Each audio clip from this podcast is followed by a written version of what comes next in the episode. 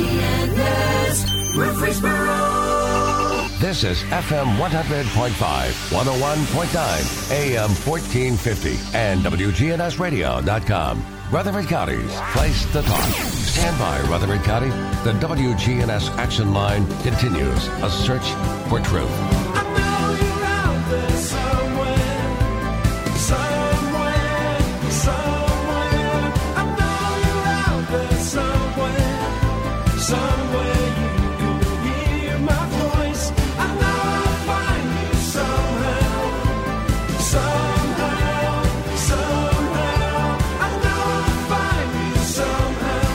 Good morning to you. Welcome into the action line from WGNS.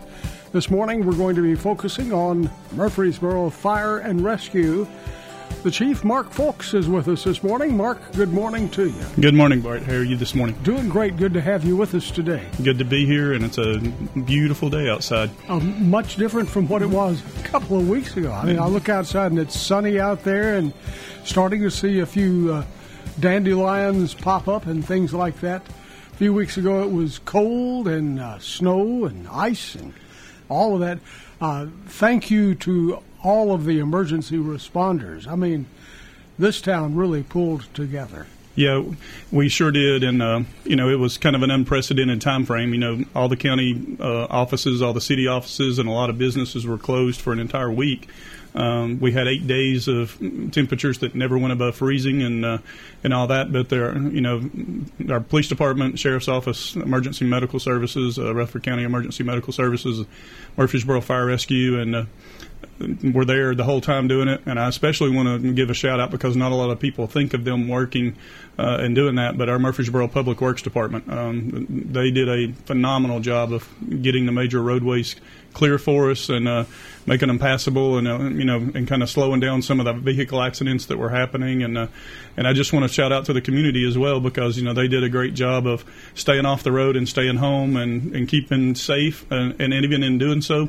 Uh, believe it or not in eight days of below freezing weather we didn't have a single structure fire during that time in Murfreesboro. And so that that is a great thing and I really appreciate everybody at home for practicing good safety measures with heating and and everything else that they were having to do to, at home to stay warm. Uh, but our essential service employees were phenomenal during this entire event, and you know even though a lot of other employees were home uh, that worked for the government, um, all of those employees working for emergency services and the public works department were at work every single day.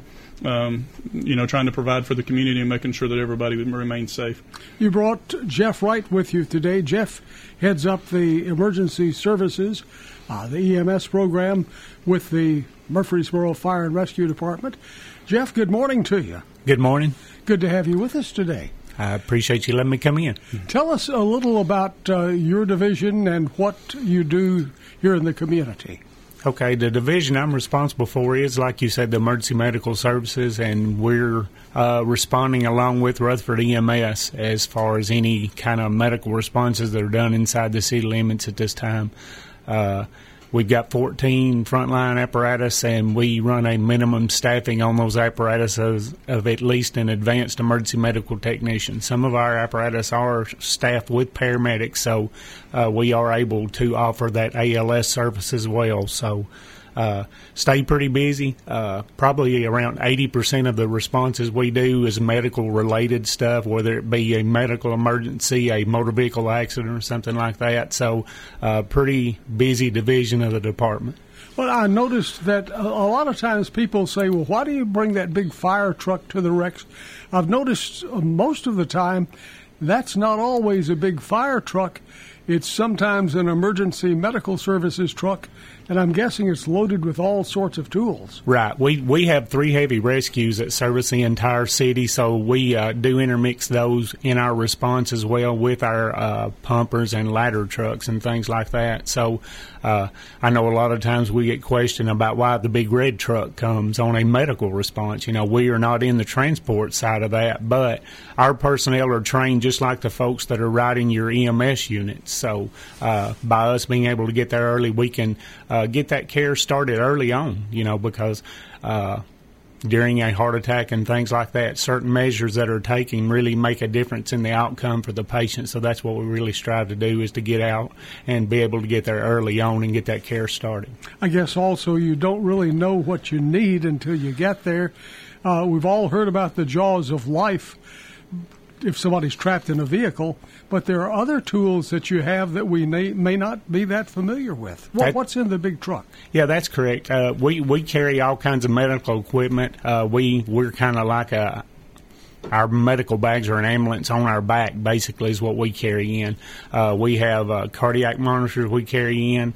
Uh, those can work as a defibrillator. We can do a four lead or a twelve lead for somebody experiencing a cardiac emergency and things like that. So we can initiate that care early on. Uh, we can attain a twelve lead and we can actually transmit that information over to St. Thomas Rutherford Hospital for somebody that is having a cardiac event. Uh, that way they can see exactly what's going on as the first response starts, and then by the time the patient makes it to the destination of the hospital, they can do a comparison to see, looking at any changes or anything like that can be made. Uh, we carry medicines and things like that that we can help with diabetic emergencies. We've got aspirin and nitro and different things like that that we do carry in those bags, and we initiate that care, and then uh, the continuation from when Rutherford EMS gets there to the patient makes it to the destination at the hospital. Mark, this goes back to a conversation we had. This is the emergency TV show all in real life. Yes, it is. Yeah, and we and we had a, uh, you know, and and this program's not new. You know, we still get asked a lot of questions about fire trucks and why we respond, and and the biggest reason that we respond is, you know, there's when we have our ISO rating of a class one, part of that is being able to get to the scene of any structure in our city very quickly, and so all of our stations are basically right around two and a half miles. They have about two and a half mile territory, so that we can get there within three to four minutes of the time that we start responding, or less, uh, in a lot of cases. And so our, our stations are very strategically located. We have 11 of them, and then when those 14 apparatus that are at those stations respond out, we've got a very rapid response time because we're we're placed all throughout the city uh, to make sure that we get there quickly. And so it really is like the emergency TV show. We're carrying the we're carrying the initial medications, we're carrying the cardiac monitors. We can do anything. Uh, our personnel can do most anything that the ambulance can do in almost all cases, especially on that initial care that makes a huge difference. And and those initial things, especially with heart attacks, with strokes, with diabetic emergencies, uh, with somebody, you know, unfortunately, our community has been experiencing a lot of overdoses um, in the last two to three years uh, with fentanyl and some of the other medications that are out there. Uh, those are immediate differences that we make that are life threatening to the patient. That are immediately, you know, we're bringing them out of that life threatening area and getting them to where they're breathing again and where um, those kind of things. But even on when someone's having chest pain, uh, we were always taught in paramedic school that if someone's having chest pain, every minute uh, or every second that they're having chest pain, that means they're losing cardiac tissue. Uh, that that is, it's causing that cardiac tissue to die. That chest pain is, and that's why we always implore everyone: if you start having chest pain, especially if it's related with other symptoms like arm pain or sweatiness or pale, and you know, you kind of your your skin gets kind of clammy and all those kind of things for sure call an ambulance immediately because you're having a cardiac event and those events can really alter your life. And, and even if it doesn't necessarily save your life if, even if you wouldn't have perhaps passed away from it it can mean a huge difference in cardiac um, or, or in your outcomes and, and your quality of life because of cardiac compromise. Uh, you could live your entire life with congestive heart failure or other things like that just from not having those treatments on board very quickly. And so it, it makes a huge difference. One thing we need to really get across is, and, and I talked to a friend about this the other day, and they were very much uh, in one way of thinking, and that was, well, I'll just take my husband on over to the emergency room. We're not that far away. And I said, no, you should call 911 because the emergency room comes to you. exactly And uh, they never would see it that way. So tell us why people should call 911 and try, instead of trying to take them to the ER yourself. Well, one in in certain situations like that, even the person getting up could cause you know further issues if they're having respiratory distress or they're having cardiac, they're having chest pain. Even the act of them getting up and going to the vehicle can cause more damage because it's creating more of a cardiac load or more of a load on their lungs. So it's really imperative that they that they stay still and rest. Um, and do what our 911 operators are encouraging them to do, you will get pre-arrival instructions. You know, if you have baby aspirin or aspirin in your home, they're probably going to advise you to take that.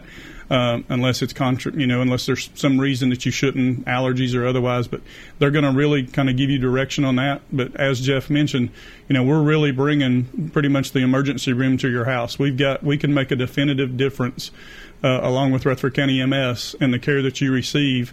Um, immediately um, before you ever even get up out of your chair, per se, to go to the car, and, and that can happen very, very quickly because our stations are located so close um, you know, our dispatch times are, are, getting better and better as we go, and so, and you're getting that instruction out there from your emergency medical dispatcher that is on the phone with you. Uh, it just makes a huge difference to go ahead and initiate that response than it would just to drive yourself to the hospital. And plus, you know, and, and everybody graps about traffic in Murfreesboro. You never can tell when you what you think is a four minute trip is going to become a ten or fifteen minute trip, and and then you really are in trouble as far as the event that are going on. That's right. I hadn't even thought about that because you have the sirens and the emergency lights, and you can get through that traffic situation. Somebody else won't be able to. Exactly. Now, tell us. Uh, we hear a lot about strokes. Uh, uh, tell us the difference in strokes, heart attacks. Uh, I know they're all in the same family to a degree, but uh, what is what's what's the importance of getting to the hospital with either one of those quickly? Well, the big thing about the, the, stroke is pretty much an injury to the brain, where where a heart attack's an injury to the heart or the muscle, the tissue in the heart, and and, and there's two types of strokes. There can be you can have a what we call a thrombus stroke or a clot uh, that forms in your brain and occludes blood flow to that area of your brain, or you can have a, a brain bleed, uh, um, kind of a we call them wet strokes. Um, those are those are more difficult for us to treat in the field because we really it limits the amount of medication that we can give, and if we're seeing signs of those, you know, it really makes a there. That's why it's imperative to get to the hospital quickly and, and make sure that you call 911 because oxygen helps. Um, it can constrict those blood vessels to to eliminate um, the amount of bleeding that's going on in those situations. You know, we can give. Uh, you know, we're checking blood pressures and making sure that you're um, you know, hypertension is a huge thing with strokes and having strokes, and so we're making sure that we're giving, we're keeping your blood pressure within bounds, and we've got medications that can help with that as well. And so there's, you know, there's various things that we can do, and that's why it's important to call 911 to get there. But it's also important for us to get you to the hospital rapidly because having that CT scan of your brain and determining whether this is a, a clot based stroke or a, a bleed based stroke is the most imperative thing within that, and it needs to happen, you know, very very quickly within within just a few minutes um, of having those type of symptoms. You definitely want to be in the hospital having that car that that CAT scan, and the and the same thing goes for for cardiac related chest pain. You know, Jeff mentioned that we can put a 12 lead on and identify immediately, just like the same thing that they do in a cardiologist office or they do in the emergency room, we can do at your house. Uh, and put you on that that 12 lead monitor and determine immediately that you're having a heart attack or not um, through that 12 lead. And so when we determine that, that means in some instances, a lot of instances nowadays, um, we started that program back when I was at Knoxville Fire several years ago where we started doing 12 leads in the field like that. And then we saw patients not even going to the emergency room, they went straight to the cath lab. Uh, and that cath lab is the big differentiator between getting those those vessels opened up in your heart and, and restoring blood flow there. And so that's that's the big difference, and both of those is making a huge difference. Time is time is muscle, and time is brain when it comes to those things, and you've really got to to make sure that you're getting care there immediately. So call 911. Don't Ab- even think about taking Absolutely. the person to the hospital. Uh, here's a question from a listener on text, and they're asking that with all of the stresses brought on by COVID 19, she said, My husband's been out of a job. We're wondering sometimes where our next meal is coming from, uh, and and that's got to put stress on people. Are you seeing an increase in heart attacks and strokes this time?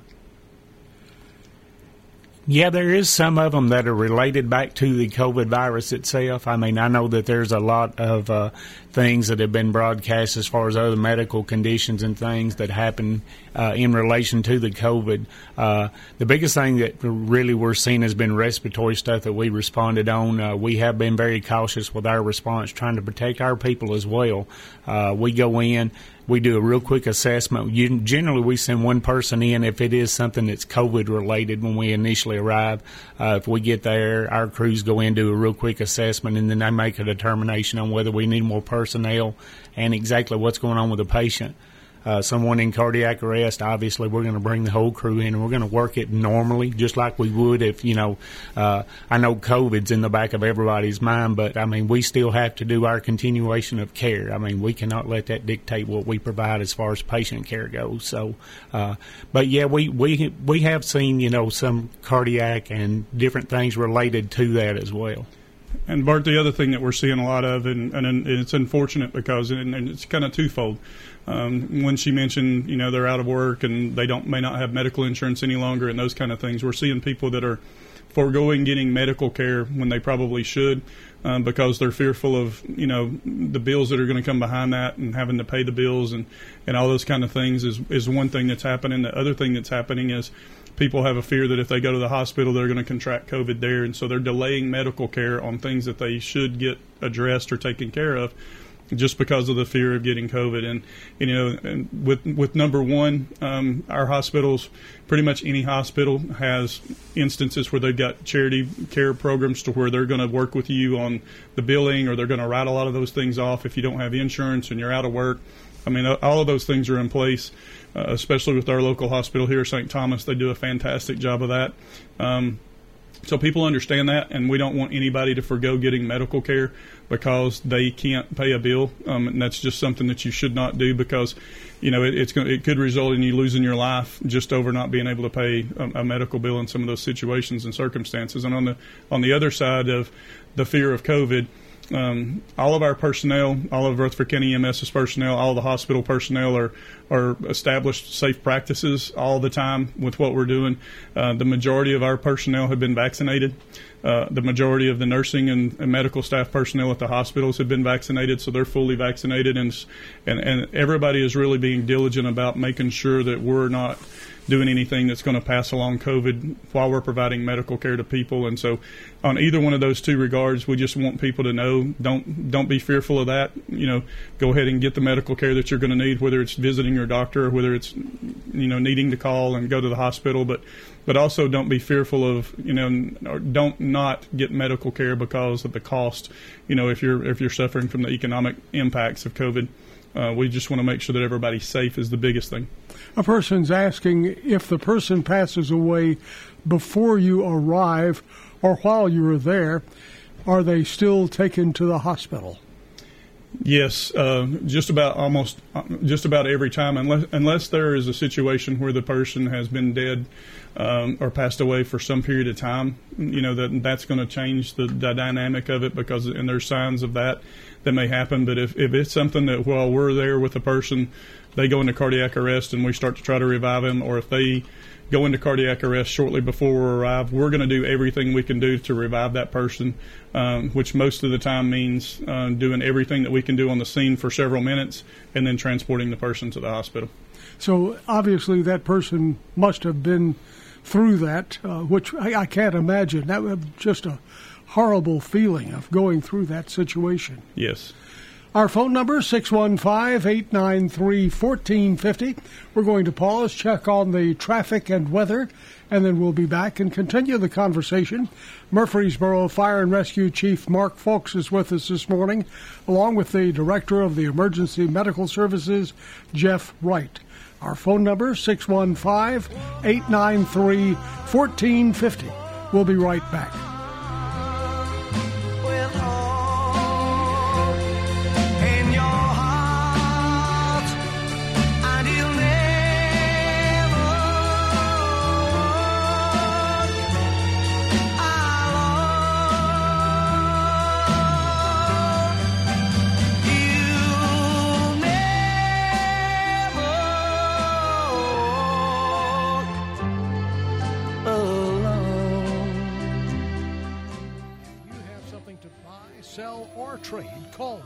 Weekday mornings at 7.50 for Swap and Shop. WGNS, AM, FM, and online. This is Peter Demos with Demos Family of Restaurants. When it's getting cold outside and you don't want to really get out of your car, Demos's has now started a curbside service so you can order online, put your make and model of your car into the website, and when the food is ready, we will bring it out to your car and therefore you can still be in your pajamas and come and get lunch and go back to your home if you want to curbside service. It's just another level of service of which we are trying to provide the residents of Murfreesboro. Visit us online at demosrestaurants.com.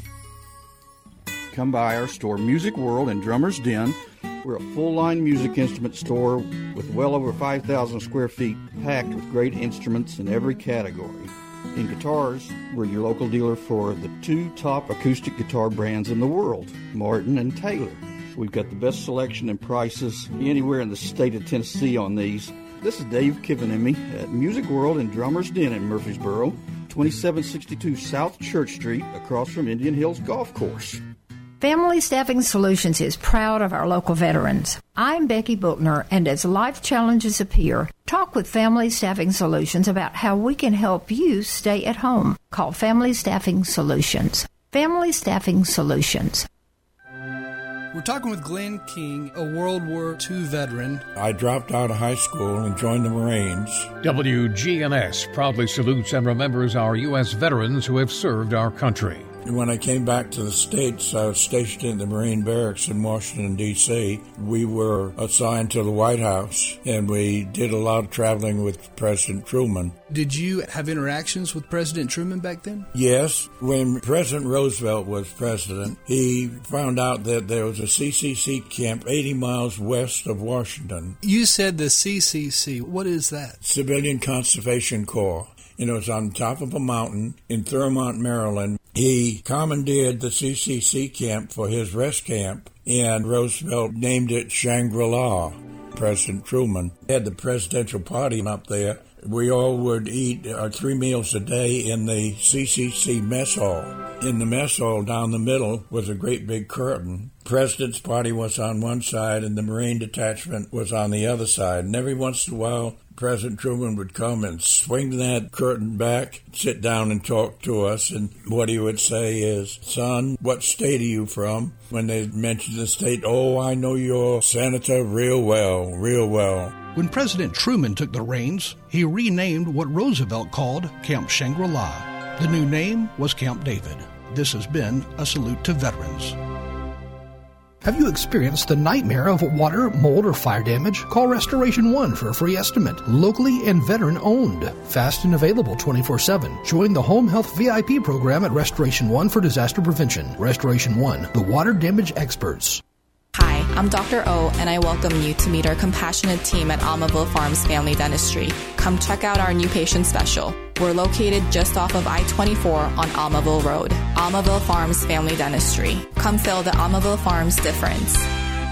Skies become mostly sunny here this afternoon with high in the mid 60s. Winds out of the northeast of 5 to 10 miles per hour. Tonight mostly clear and a low near 35. I'm meteorologist Jennifer Wojcicki on News Radio WGNS. Currently, it's 36. The weather on WGNS brought to you from the Window Broadcast Center. The Willow Window Broadcast Center. That's right, Willow Window. Making your home beautiful again with the replacement windows you need, the replacement doors and decks.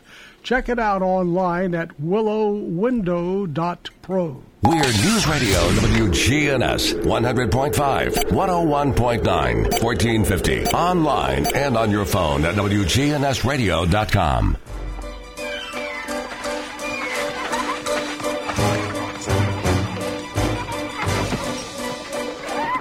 Welcome back. We are having fun this morning. Our phone number 615-893-1450. 615-893-1450. We're talking with Mark Fox, the chief of the Murfreesboro Fire and Rescue. Along with Mark is Emergency Medical Services Director Jeff Wright from Murfreesboro Fire and Rescue. Our phone number again 615 893 1450 615 893 1450 if you have a question the number to uh, text 615 893 1450 obviously you can also call that number and do the old fashioned way and that's talk to us Uh, we need to do more of that. Put those texting devices away and let's just talk to each other. 615 893 1450. Uh, let's look at some more of the things that have been challenging the fire and rescue department during this COVID 19. Uh, I know that, uh, Jeff, as you were telling us, you had to make a decision before you go into each place.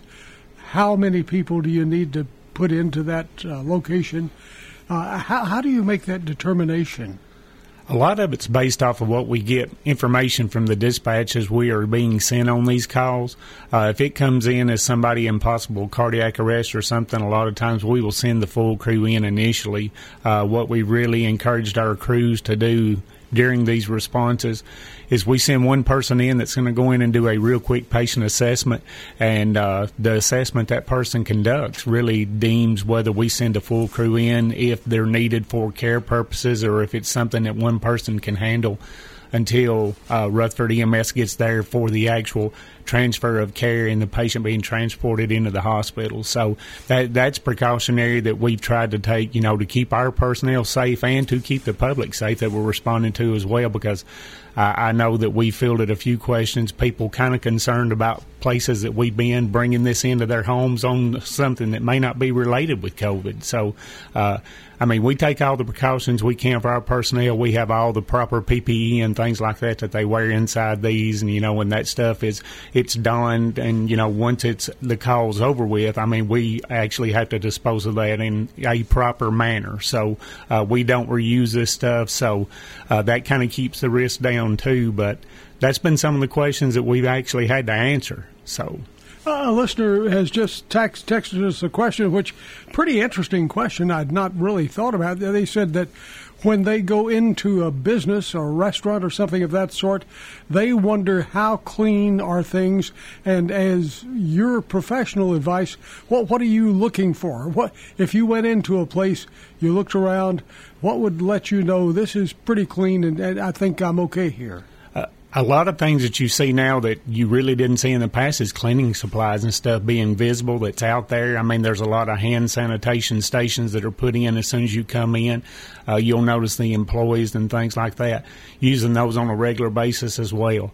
Uh, I know there's a lot of different means, and they have companies come in and actually do disinfectant for them at the end of their days, and they do stuff during the day as well too. And that's one thing that I've really seen when we go into some of the businesses, restaurants, and things like that is actually that cleaning stuff that's really visible that you used to not see at all. So uh, I think that they're trying to take all the appropriate measures as well to protect everybody. Do you sort of see that also when you walk into houses, for example? Sometimes, yeah. Uh, most of the time, our crews, you know, they go in and they're kind of focused on what's going on, but uh, that is kind of more common stuff that you see. I know it is at my house. I mean, we've got hand sanitizer and things, and I've got uh, a couple of daughters, and I've got my youngest daughter. She she believes in that stuff pretty religiously. I mean, she every time you turn around, she's spraying some in her hand, and you know, I kind of caution her about using it too much. So, but I think they instill that in the kids at school too. I mean, I think that they're really pushing the cleanliness and things like that at school, and that comes on with them. It just gets to be part of the way you act. It does. Uh, here's another question. This one is from a person wanting to go back uh, and ask a question about the days that we had the ice and things. They said they saw on TV a lot of the big trucks just sliding down the roads sideways, not moving uh, on their own motion. They're just sliding in the ice. Did you have problems with that with fire trucks? No, uh, fortunately we did not. You know, and, and it's and it's very hard for us to drive those trucks as well. I mean, they're they're big trucks and and they will slide around on us and stuff as well. Um, most of our folks don't.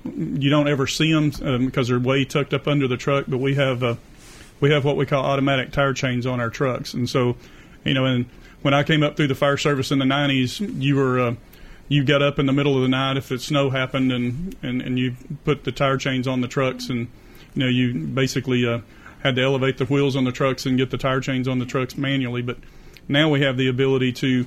There's some automatic tire chains, and it's a little wheel that sets up underneath the truck that's got little sections. It's got about eight sections of chain on it that are wide enough to go across both dual tires. And, and their little wheel comes down and it spins across the inside tire. And it actually slings chain out in front of where you're driving. And and the good thing about that is is you know those big trucks on on some of the cable chains and the other chains if you're you'll have main roads that'll be clear, especially in the days following the snow, and then you'll go into a subdivision that'll be just a, a sheet of ice or a lot of snow still in, in the area. Those things give us the ability to deploy those while we're actually driving. And so, if we're on a main road that's fairly clear, we can drive without the chains, and then we can actually deploy those things and drive into neighborhoods uh, and be safe about it. And it gives us a whole lot better traction and a whole lot better control of the truck having those automated tire chains. And, and they, they really make a huge difference. Um, We've, we've got very well trained drivers. We train every single year um, on emergency vehicle operations, driving through cones and, and making sure that they handle those trucks very well. We've got an extensive process before someone can start driving one of our apparatus. It's not we just don't throw a new firefighter in the truck and say, "Hey, you're going to be driving."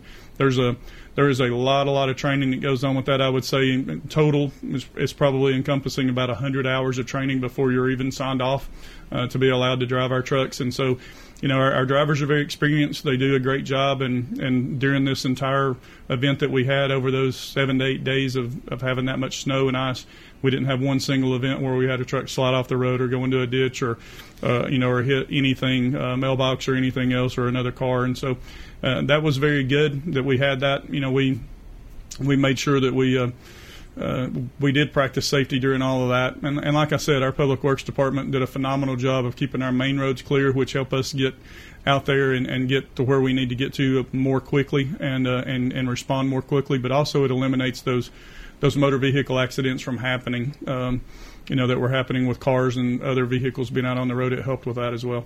Well, just like uh, vehicles and trucks slide down the road when it's icy out there, so do people. Oh yes, they sure Did do. You have many calls from pedestrians slipping and sliding. Yeah, we had a few, and, and now with uh, you know, back in the day, I guess you could kind of hide it when you fell and and didn't do stuff. But now with doorbell cameras and other cameras, you know, we saw several instances on the news of people Yeah. falling and and getting hurt. We had a few.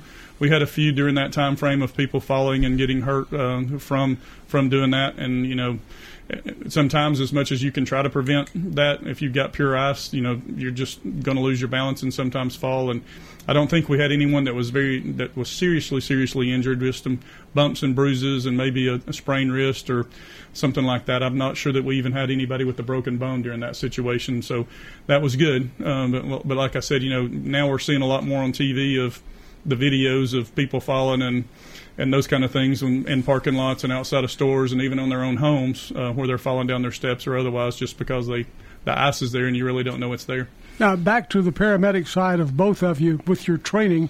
Uh, tell us why, w- when people get older, th- they're more concerned about falling. Are their bones more brittle and break more easily, or, or what is the problem?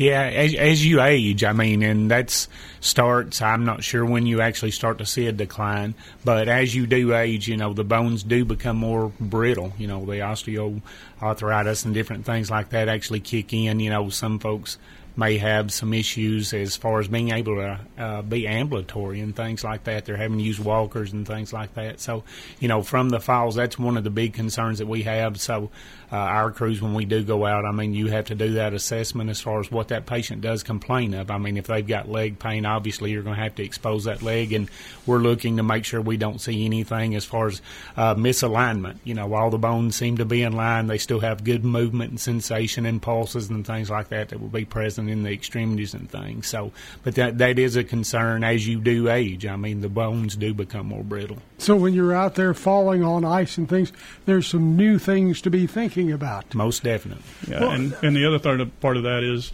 and of course, as you, just like I'm getting older now too, and I experience this much, you just don't heal as fast as you do whenever you're younger. And I mean, and it, it just takes a lot longer to heal up and, and your body to recover from those kind of things. And that's just one of the unfortunate things about getting older. Your body has kind of got some wear and tear on it. Your, you know, your, your joints, uh, you know, all the cartilage in your joints has kind of been, uh, a little bit worn out over time from use and stuff like that, and you just do not heal as fast. And so it, we we just ask people to be very careful. So, when you're Um, encouraged to stay inside, there's a reason for that. Absolutely.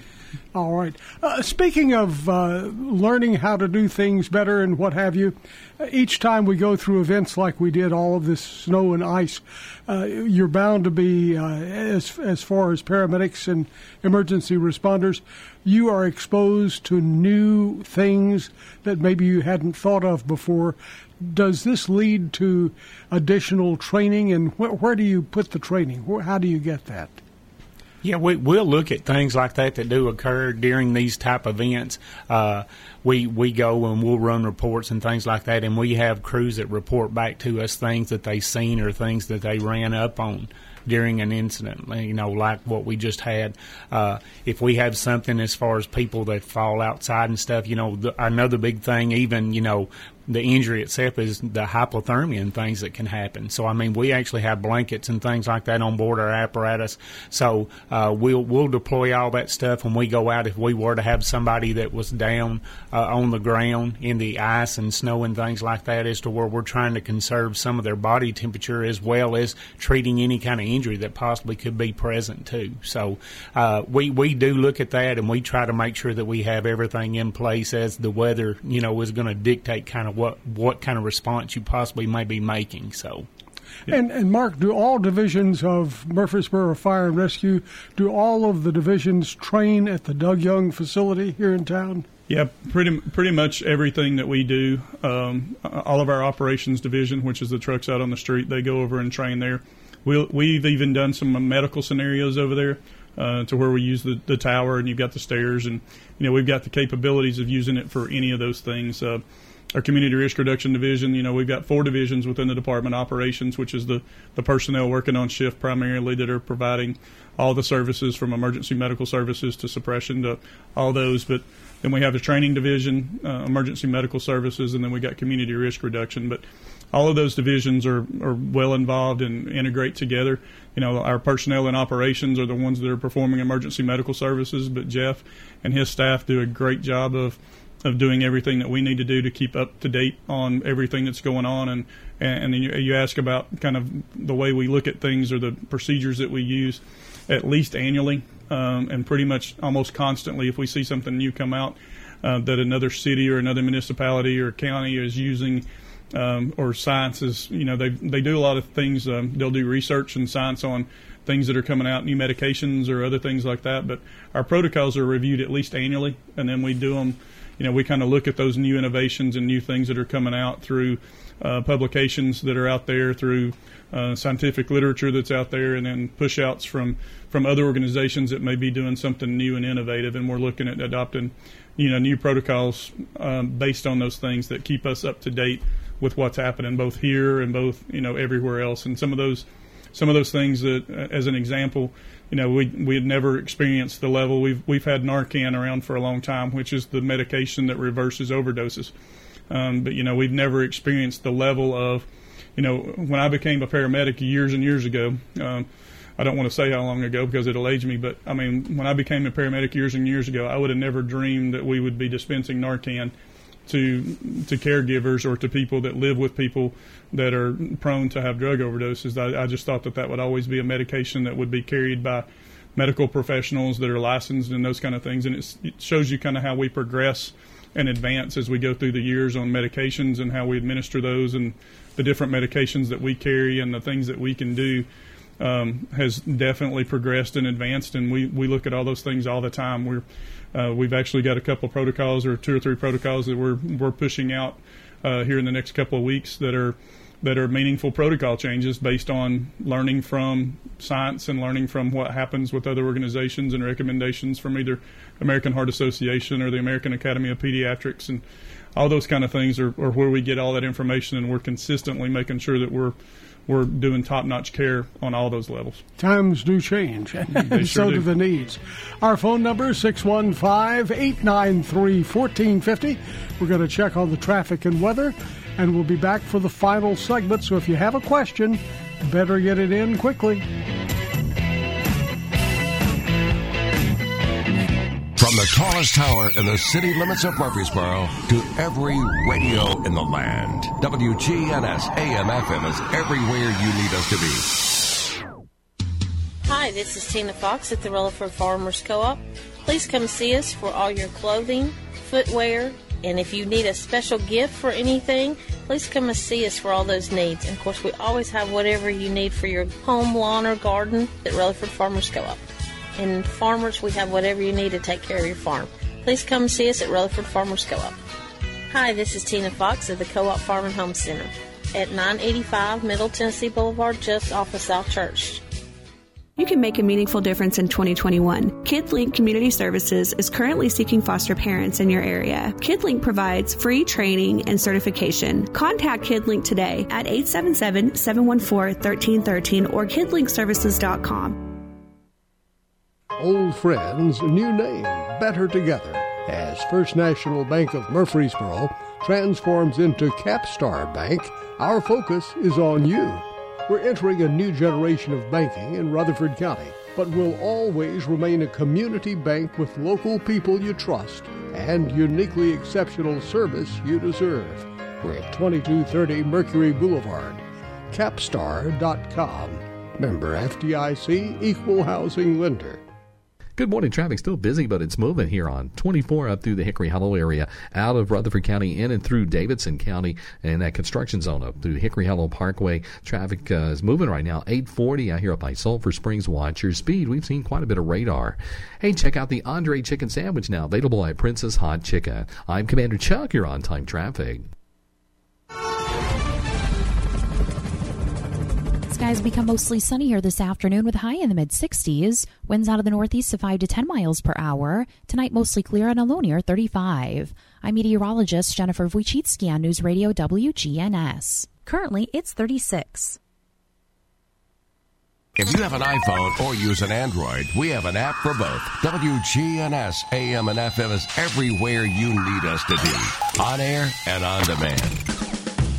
Welcome back. Our number 615-893-1450. You can talk or text on that one. And here's a person who's obviously been following you on the radio for a while. They said last time you were on, you mentioned, and they said we were in the other room and didn't hear it all. Something about uh, needing more than one smoke detector in the house, and she said, I've tried to learn more about that, but I just can't find it. Can you tell us that again? Yes, um, we recommend that everybody have smoke alarms in each bedroom, and then the area right outside of the bedrooms that, that's in the home. Even if you've got a, a home that had maybe a wired-in smoke alarm that was wired in several years ago under previous code, and you only have one, and it may be in the hallway area. Uh, we encourage you to put smoke alarms in every bedroom and then in that living area, and then you're supposed to have one on each level of the home as well. And so, you know, it's any any area that people are sleeping in or have the potential of sleeping in.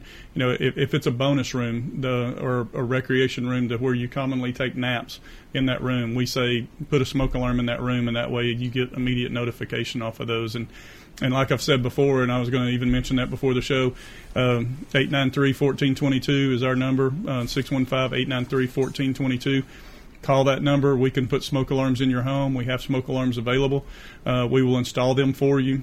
Uh, and, and if you don't live in Murfreesboro, we will steer you in the right direction to get either Rutherford County Fire, La Vergne, Smyrna. They all have smoke alarm programs to where we offer free smoke alarms for you to put in your home. But you know, even the wired-in smoke alarms need to be checked, uh, and if they get over 10 years old, they they don't work as well. And so we just ask you to check those things and make sure that they are they are within 10 years of age and that you've got them in every single room.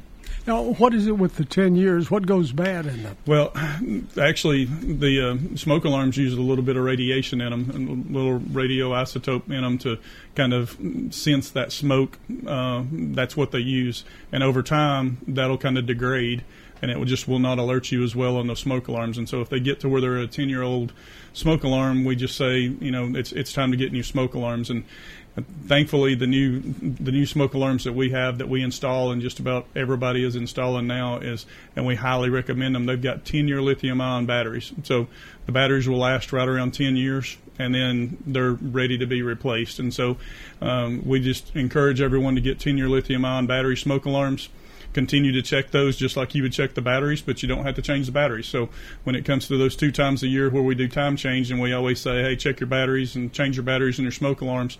If you've got those 10 year batteries, then you don't have to worry about changing them. Um, they just make everyone safe from them being there. And, uh, and, and that's what we install when we install smoke alarms in the home. Here's a listener who says, I live off of Bridge Avenue and I see the activities all the time at the Doug Young Training Facility. And I hear that you're moving your office there, the administration office. Will you also have a fire unit there? Uh, we will not have a fire unit assigned there. Our, our, we are planning on putting our administrative offices in a in several training classrooms that would be utilized by both us and the police department. The police department will have a couple of offices there. That, you know, they they've got the headquarters on Highland, but they'll have a couple of offices there for training staff to to be there. But we will have all of our administrative offices and all of our divisions located in one building. Um, again, thankfully, and and then we will have a lot of space for training, but we won't really have anyone assigned there because we've got companies that are assigned very close to there already um, that respond into there uh, like we have for years. And so, but there's a lot of times that companies will be over there because, like that person just mentioned, we are consistently over there training. I mean, it's almost a daily event that we're over there training, even on weekends. A lot of times, we've got companies over there doing training activities. It's a fantastic facility for us to have. It's a it's a state of the art facility. A lot of people are jealous of the facility we have in emergency services. You know, we've hosted several uh, regional and national conferences here, from Firehouse Expo to the Southeastern Association of Fire Chiefs, and and when people see our training facility, they're like, "This is unbelievable, uh, the capabilities that you have here," and and we've still got um, you know, our initial administration and training building, and we're looking to build some building, another building for the police department to be able to do some training in there, and and those kind of things. But we've still got a little bit left to finish it, but uh, it's a fantastic facility that we're using all the time. Yeah, it must make you feel good because basically this person sounded like, well, we live there. We sure hope you're going to be there. Uh, they're wanting you to be in the neighborhood. So, in a lot of facilities like that, people are saying, I really want it, but not in my backyard. Yep. She's asking, hey, I do want it. yeah, and we try to be very respectful. You know, I, I, we went door to door before we decided to put the training facility there in the neighborhood in the immediate streets around on those blocks. Um, the police chief and I at the time decided, hey, we're going to go door to door and just tell people what this is, what we're going to do here, and what it's about, and and what we're going to do. And and you know, we're not doing anything at, at after hours at night, after bedtime, you know, those kind of things that are going to be making a lot of noise. We try to be very respectful of the neighborhood. You know, we want to be part of the neighborhood, uh, and and we feel like we are, and we uh, we've really enjoyed being there at that site in that facility, and it's just been a it's it's very centrally located for us to be able to pull a lot of our stations in. You know, the trucks from different stations in to to rotate those around and get training done, and it's just a it's a state of the art facility that's just an unbelievable facility as far as the capabilities.